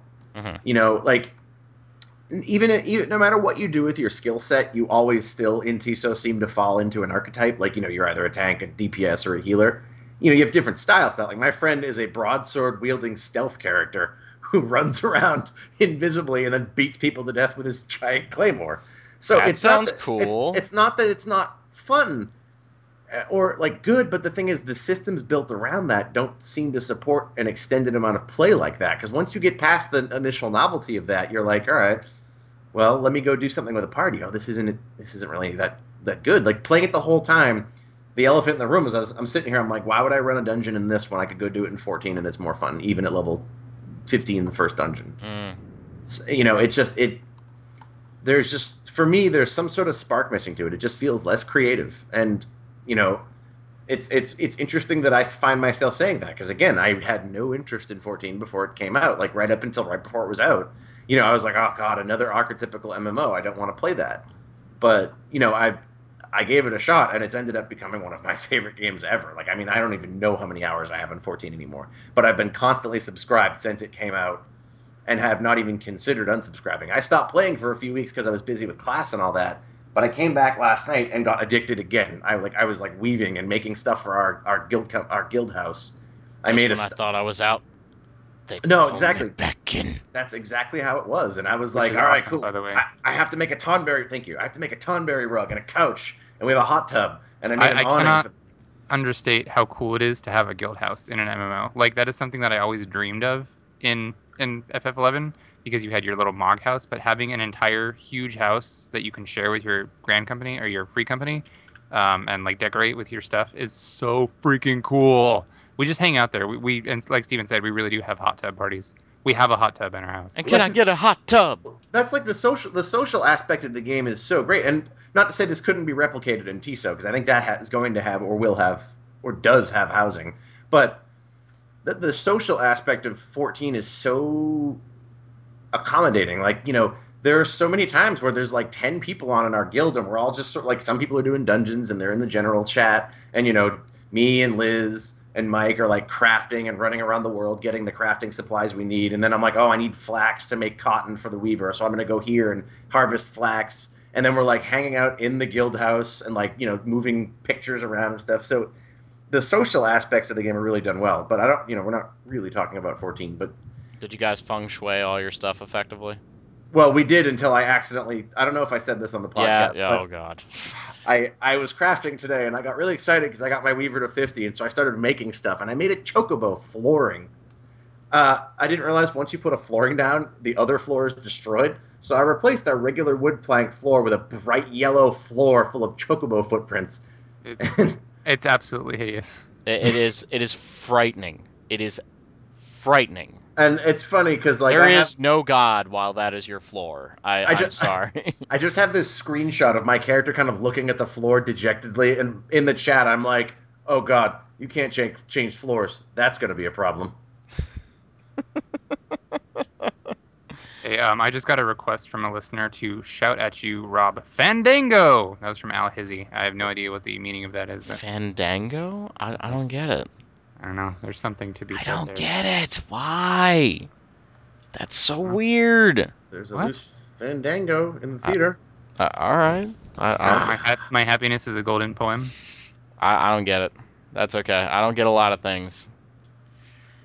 All right. So speaking of uh, games that are relevant today, since we're talking about you know two-year-old games and we're talking about Persona more than anything else, uh, how's uh, that Final Fantasy X HD remix, guys? Oh it's man. real good. It's, it's, it's good. It's really good. It going rain? It, yeah, I, I think um, it took a long time, but I would say that they did a really good job with this remaster. Um, it's more than just your. It's you know, it's like Kingdom Hearts. I, I would actually say it's even more um, improved than Kingdom Hearts 1.5 remix, just in that they you know they completely redid a lot of the assets, as I'm sure anybody who's listening probably knows. But um, That sound you hear right now is Steven saying nope. yeah, well, King, I said Kingdom Hearts, so of course he'll he'll Exactly. in some way. so I I just I think they did a really great job of um, retouching a lot of the assets. Some of the minor NPCs still look kind of ugly, like they have really flat textures. But I mean, it's it's really colorful and sharp on the Vita, um, or are on the PS3 on both. It just it looks great. Um, the arranged soundtrack I personally love. I know some people were kind of complaining about it, but I've actually heard from several people who uh, they were like, when I heard the music out of the game, I didn't like it so much, but once I heard it in the game, it worked for me. So I don't know if it's just some combination of the visuals and the music that does it better, but um, I think I think it's great. I uh, I got it for PS3 when it came out, and I had been playing other games and I was busy and stuff, so I, I hadn't really gotten around to it. And then it was on sale on Amazon for Vita recently, and I was like, you know, what the hell? I'll just buy that too, and maybe I can make more progress while I'm out of the house or whatever. And I have played it like five times more on the go than I've played it in person, and I just really, I mean, it sucks that I had to buy it a second time, but uh, I really like that, and I hope that's a trend that continues because it's so cool to be able to play a game on my big screen at home and then just take it with me somewhere. Um, and I think that FF10 is pretty well suited to a portable format, um, especially because you can just put it into sleep mode or whatever.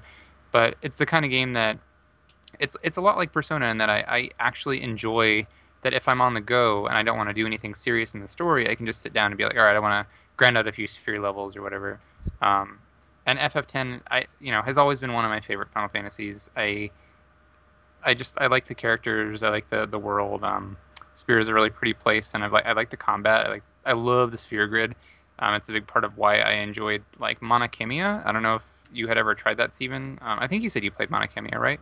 Yeah, I really It's- liked it too. Actually, Yeah. like I, it's funny because my, my my friend Ross played it um, on PS2, and I watched. I was like, oh, cool! I heard that's coming out on PSP. I'll play it there. And the PSP that's version horrible. was terrible, so I went and played it on the PlayStation. But Mana Khemia is cool because it kind of hawked the sphere grid, but I, I I liked it. You know. They let you have the sphere grid open from the very start now, don't they? Yeah, Since it's the so- international version. Yeah, so they have the expert sphere grid now, which is um, it's it's a it's just a different layout of the sphere grid, and everything. Everybody starts pretty close to the center, and they still have their own paths, kind of, but their paths have a lot more branches, and you can basically from the start of the game be like, all right, I want I want Lulu to be a physical attacker because that's weird, um, and you can do that. You do have there there's a little bit of restriction in that you need some uh, uh, key spheres to unlock some of the, the the locks that are in place but for the most part you can very much just be like yeah i want to build this character differently so that's what i'm going to do.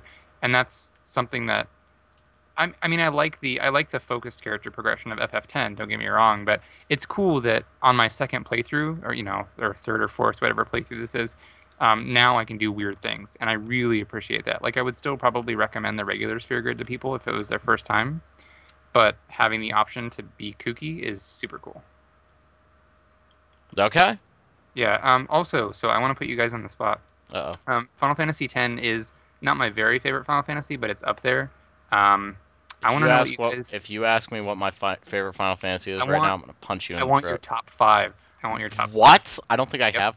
I don't think I have five. Okay, give me your top three. Okay, so I'll, I'll start. My top three is it's really tough, but I'm gonna say FF6, followed by FF7, and then my number three spot is probably tied between FF12 and FF10.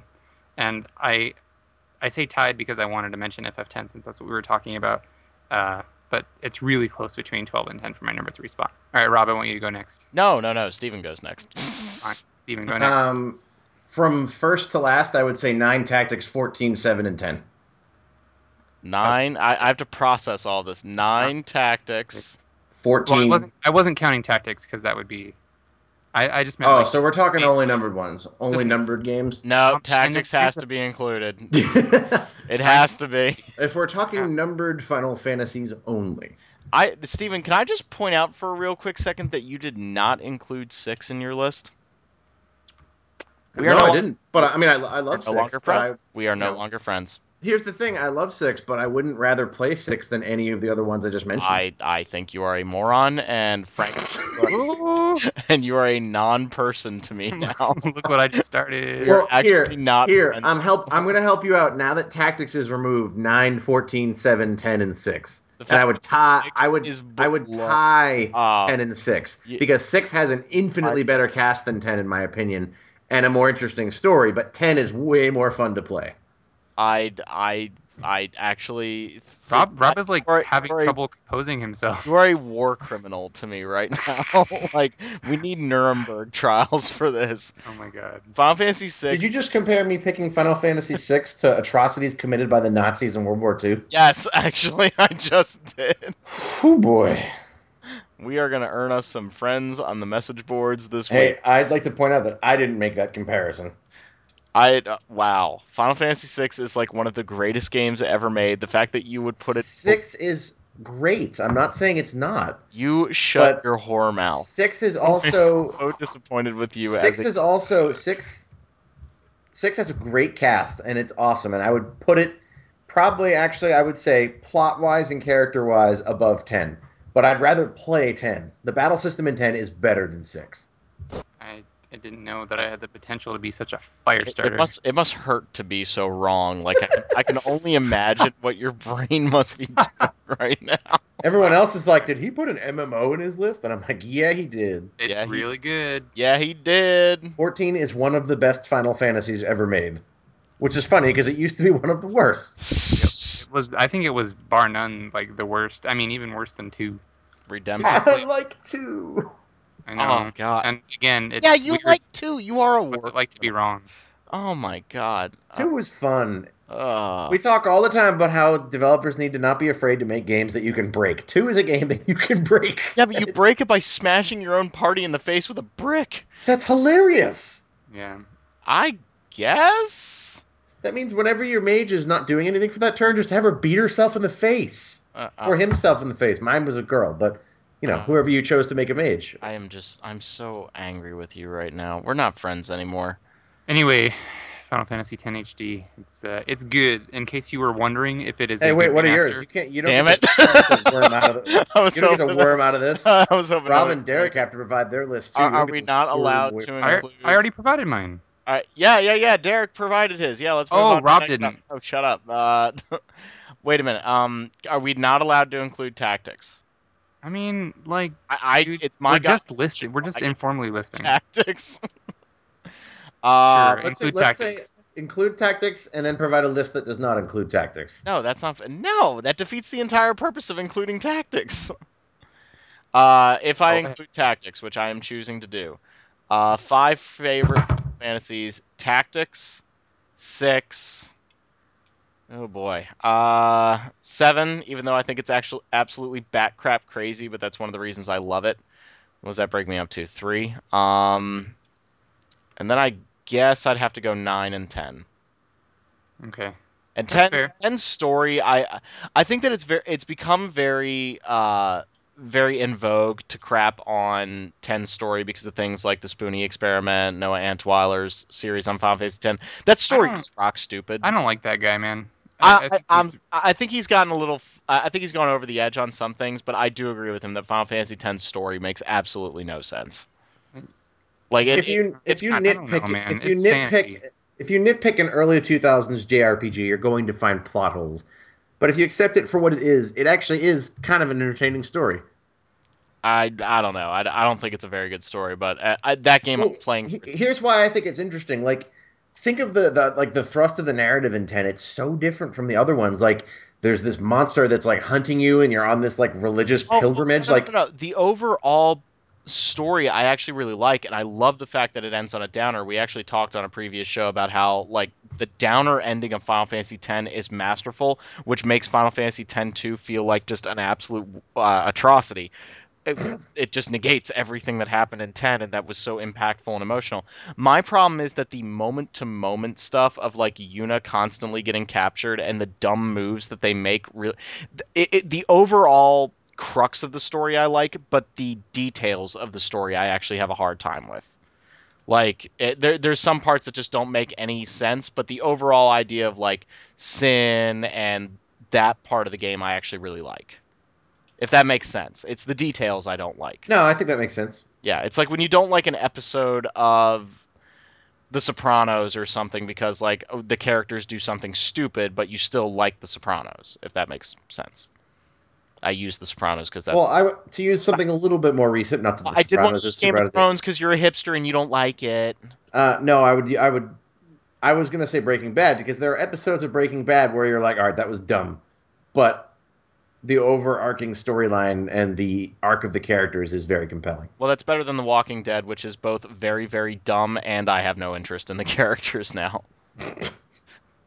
like, I love how the internet exploded Legendary Ring. I love how the uh, internet exploded over, like, you know, a, a big thing happening between two characters and, like, oh my god, I can't believe they did that on television. Jackie and I just looked at each other like, did you get any emotional response out of that? Nope. Okay, I guess we're cold and dead inside. That's good to know. Summon a treasure goblin who picks up normal quality items for you. After picking Ah, the puzzle Nice. box. he drops a rare w- item with a chance for a legendary. It's Wow. the puzzle box. It's in. He's he's okay. I've never seen him drop anything good. But You're losing focus, man. I know. Focus, focus, focus. Uh, I'm sorry. We're talking about a game that is from when I was in 10th grade. What FF10? Yeah, Yeah, it was a while ago. I was in 10th. I mean, no, I mean, if we're, I feel like I've said all I need to say about it. I mean, you know, Final Fantasy X is Final Fantasy X. That's some tautology right there. Uh, the you know we we've played it. We we know it's it's a good game, yes, it is. and uh, this is a the the thing that I wanted to drive home is this is a good update to it. So Yeah. I'm glad it exists at last. And now I, I just read that it sold like 200,000 copies in the U.S. So hopefully, I think that's pretty good. I don't know. I don't know what their expectations were, but um, I hope this paves the way for FF12 International Zodiac Job System HD because holy crap, that would be amazing. Portable. I want that so bad. It would be amazing, period. But yes, They. uh I mean, this might be something for news, but they did just announce that they broke two million subscribers on 14 as well. yeah, Nice. it's crazy. I mean, it's it's no joke nuts. how good it is, and the people are obviously proving that by by subscribing. So They have five. They still regularly average 500,000 people playing like regularly per day. Wow. That's That's such a good success story for them. Like, I'm so happy. They, they Well, just, Yoshida is an absolute genius. Like Naoki Yoshida is the man. is he making Final Fantasy 15? he should be. He's not Yeah, though. I think that's, yeah, we, I, I want to see him involved in a future title, like a future uh, mainline title. Absolutely. I mean, he's going to be pretty busy running this because I think he said he has like a 10 year roadmap for this. So there's there's a lot of stuff planned for 14, but I would still love to see him involved in some way in, a, in another mainline title because I just I just think he absolutely gets what makes games good. Um, like he he's very much a player first and a dev second, and I think that that shows in, in his gameplay or like in his development style. Um, I, I just love what he does. He's so good. nice, nice. What happens if you meet him at E3? Are you just going to lose it? It's Squeal. I saw him. Uh, he was at E3 last year. Yeah, I mean, I didn't get to talk to him, but he was there. Um, I I briefly talked to one of the I forget who it is. Um, but I say briefly, I mean like like we exchanged a sentence each. Um, I think Foxclon, he's one of the other devs. Um, but I would love to meet Yoshida. I mean, my Japanese isn't good enough yet, but I'd be like, "Yo, what up? Your stuff is hella sugoi." We should ask say if that. can talk to him. Hella Sugu. Really awesome. I wouldn't say that Sugoi. because yeah, that would be awful. All right, are you guys prepared to move on to news? Yeah, can we talk about uh, in MMO news? The World of Darkness MMO got canceled, and in other news, the sun came up this morning. I don't, even know, what you're what that was. talking about. Yeah, Yeah. I don't even know what that is. Yeah, that was uh, the MMO that was in development by the Eve Online guys that had been in development for about eight years Oh wow. and just got, yeah, canceled. Yikes. Okay. Yeah, that's a shame. I, I, I, like my White. Wolf uh, RPGs. I, I'm a fan of. I, anytime I get to talk about Vampire the Masquerade Bloodlines is a good day on the podcast, and just really frustrates me that they haven't been able to do anything with that property. And you know, damn, I, I'm sorry. it Rob. just bums me out. It just bums me out. Like, you know, I think I think they had they released some screenshots, and I think that they were trying to do some interesting stuff. But man, that MMO var- market is just so volatile right now. Like, you know, how long before the Elder Scrolls Online is free to play? Like, Yeah, I. I feel like I honestly feel like 14 is going to be dominating the MMO scene for a while. I mean, it, it appeals to the more like you know the Japanese gaming fan, but it has a lot of really awesome modern conveniences and and wide stream appeal, uh, mainstream appeal slash wide appeal as well. But I feel I feel like the main forces in the MMO market for a while to come are going to be FF14 and then whatever Blizzard does next. Yep, yep. So anyway, other news. Um, so I love me some Atelier Atelier. Um, I guess I'll always just say both whenever I bring it up. Uh, they announced the next one at last. It's Atelier Shallie, which makes me laugh. Oh my god, are they just? Uh, they've got. Shitty.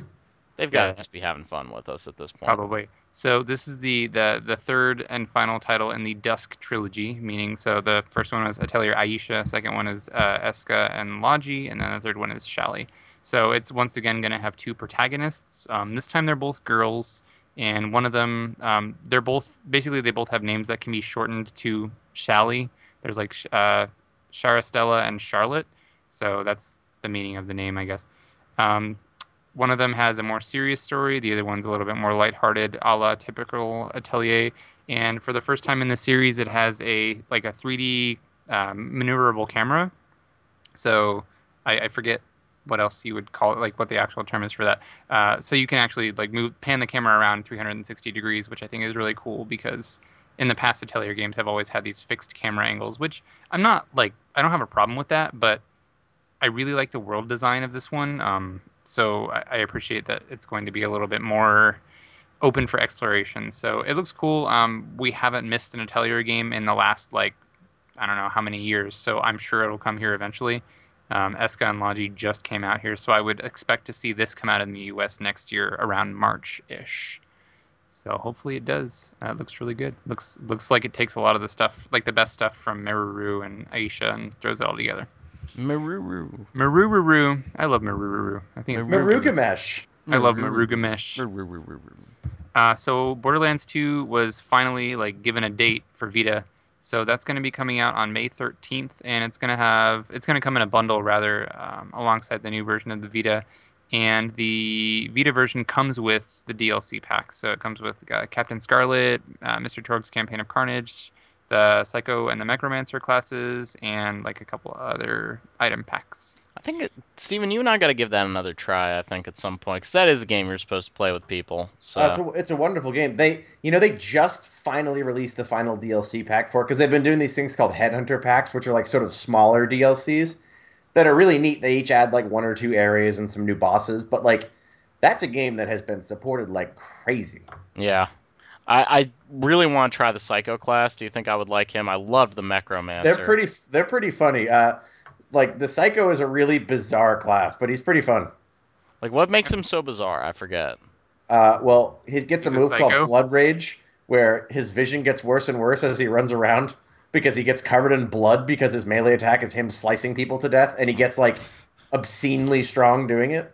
Okay, I like that. I loved the Necromancer. I just felt like the Necromancer was what that game needed, like an interesting character class that played so fundamentally different. Yeah, the, the the psycho is very different from the other kinds of class. Like you, you still use guns and all, but like he gets like a stick of dynamite. Like he gets um, not to go too too much detail, but he gets a lot of moves that play with his down state. Like if you get knocked out by an enemy, like Mhm. you know, he like rather than swinging a sword, he gets sticks of dynamite that blow up, or like he gets a move where he can thousand percent damage or something, and if you kill somebody with it, you get revived. Nice. I Yeah, was just some playing that the other day with uh, my buddy Greg, so maybe I'll get to that stuff eventually, or maybe not. Whatever. You should join us. We should all play it. We should. It's fun. So um, beyond that, this is one that I feel like you guys are going to launch into a huge discussion about this one. But there's uh, there were some things that Square Enix addressed. Um, this was probably like a week and a half ago. So basically, Square Enix kind of uh, said that no, Final Fantasy X-3 is not in development. Um, or Yoshinori Kitase at least said that. So they said that they didn't rule out the existence of a 10.3 in the future, but it's not going to be happening anytime soon, if ever. Um, be- because the the radio drama thing in Final Fantasy X HD sort of hints at the existence of a 10.3, but I guess they, for now, they're not going to be doing anything like that. So um, they also said that development of Final Fantasy 15 and Kingdom Hearts 3 are flowing smoothly, and we should be expecting some new details about them soon. I think that means that we'll uh, probably get new trailers at E3 at least. I hope.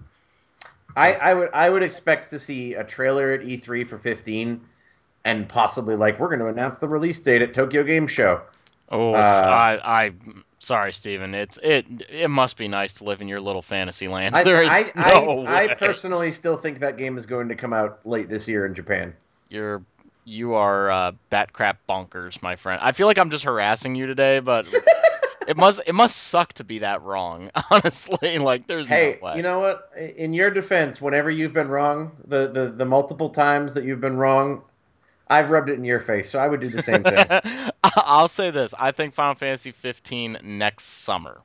I, I could, I could, I, summer. I also don't think that's unreasonable. Like, Yeah. I think it's possible we could see it late this year in Japan, but I also could easily see it being, you know, sometime next year too. Legendary ring. Okay. Uh. Rob. All right. So also, Focus. um, oh, and then another another little tidbit was that they uh, Mitsunori Takahashi said that he definitely wants to make a new Dissidia title, and that makes Yes. me gleeful because I love Dissidia forever. Ah, Um, and so I guess good. we we actually covered the second one because it had a lot of RPG elements. Man, I love me some Dissidia.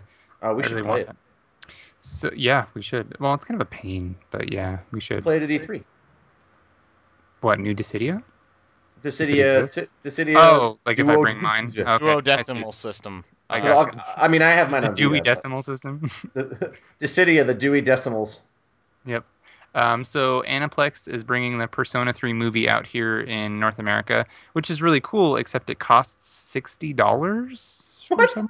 Yikes. Yeah, for the- for for a subtitled Blu-ray of the first Persona 3 movie.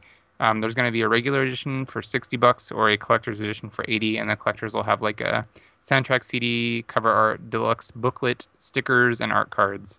Isn't it only half of the first half of the movie? Yeah, and I think I want to say I thought they were making three. I don't know if it's two or three Persona three movies, but um, it's coming out in July.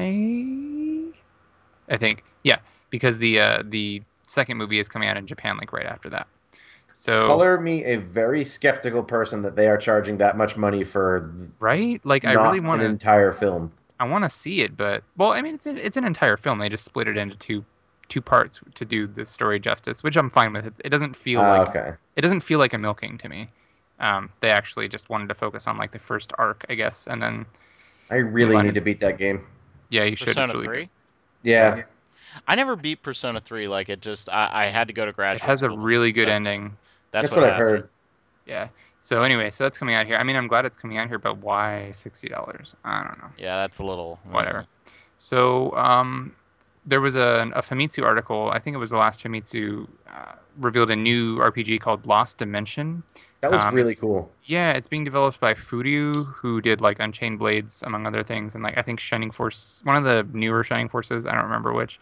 Feather. They were they were they were SMT4 developers too, weren't they? Uh, I don't. I don't know. I don't think so. It looks like SMT4, but I don't know if they were in on it. Um, they might have been. I'm not sure. But oh, I see. Yeah, from the programmers of SMT4. So yeah, I- I'm really good at reading my news articles. So yeah, it's, it's a new game coming out for Vita, um, PS3 and Vita rather. It's coming out in August in Japan. Uh, no U.S. release announced, seeing as they just revealed it in Famitsu. But it's basically just like um, a Shin Megami Tensei 4-esque looking game. Um, it has a very similar aesthetic. Uh, characters in blue uniforms that are psychics uh, slash telepaths, and they're going into dungeons and fighting uh, monsters. I, I really don't know. There's not much information on it, but it looks pretty cool. Uh, there's a they're exploring a s- structure called the Pillar, and they are uh, confronting some threat of monsters. And there's a guy called the End, who is a mysterious man that welcomes the world's destruction. Quote. This is the So- end. Yeah, so I mean, it looks it looks decently cool. Uh, we have a couple of screenshots in our news story if you want to check them out, but not much more info on that. And my final news story of the day is that Tales of Hearts R was confirmed for a North American localization, and I, I think European as well. Uh, but it's it's coming out in English basically, so that's pretty cool. It's coming out here this winter. Tales of Hearts R was the PlayStation Vita remake of Tales of Hearts, which was originally released on the original DS. Um, the original release had two editions. It had an anime edition and a CG edition, and the only real differences were the cutscenes and like the character portraits. So this is, I mean, Ar- Hearts are like I guess based on the anime edition because the CG looked weird. Yeah, I, I actually um, Ashton let me borrow it last E3, and I've actually finished it, and Oh, it's really? good. Yeah, I mean, it suffers from the same thing we were talking about earlier, where the dungeons are kind of just like hallways, but the game itself is a lot of fun, and as a portable game, the production value is pretty great on it, and the combat system is fantastic. So Yeah, I've I've heard actually some people complaining that that Hearts R is worse than original Hearts, but uh, I mean we're getting it, and I think I remember watching you play it um last year, and I thought it looked really fun. Like the combat looks really fun, and uh, the Hearts R has a bunch of new stuff, including like a completely new character. So uh, I mean, yeah, you cool. know, the- more the- more Tales games here, the better, really. And uh, you know what it is it's also too it's you know it's a pretty it's a pretty high string jrpg on the vita so it's one more game to have on vita which is And I'm sure it'll be better than Conception. Ooh, shots fired. So that's it. That's coming out later this year, and that is my last piece of news. All right, all right. So uh, E3's coming, ladies and gentlemen.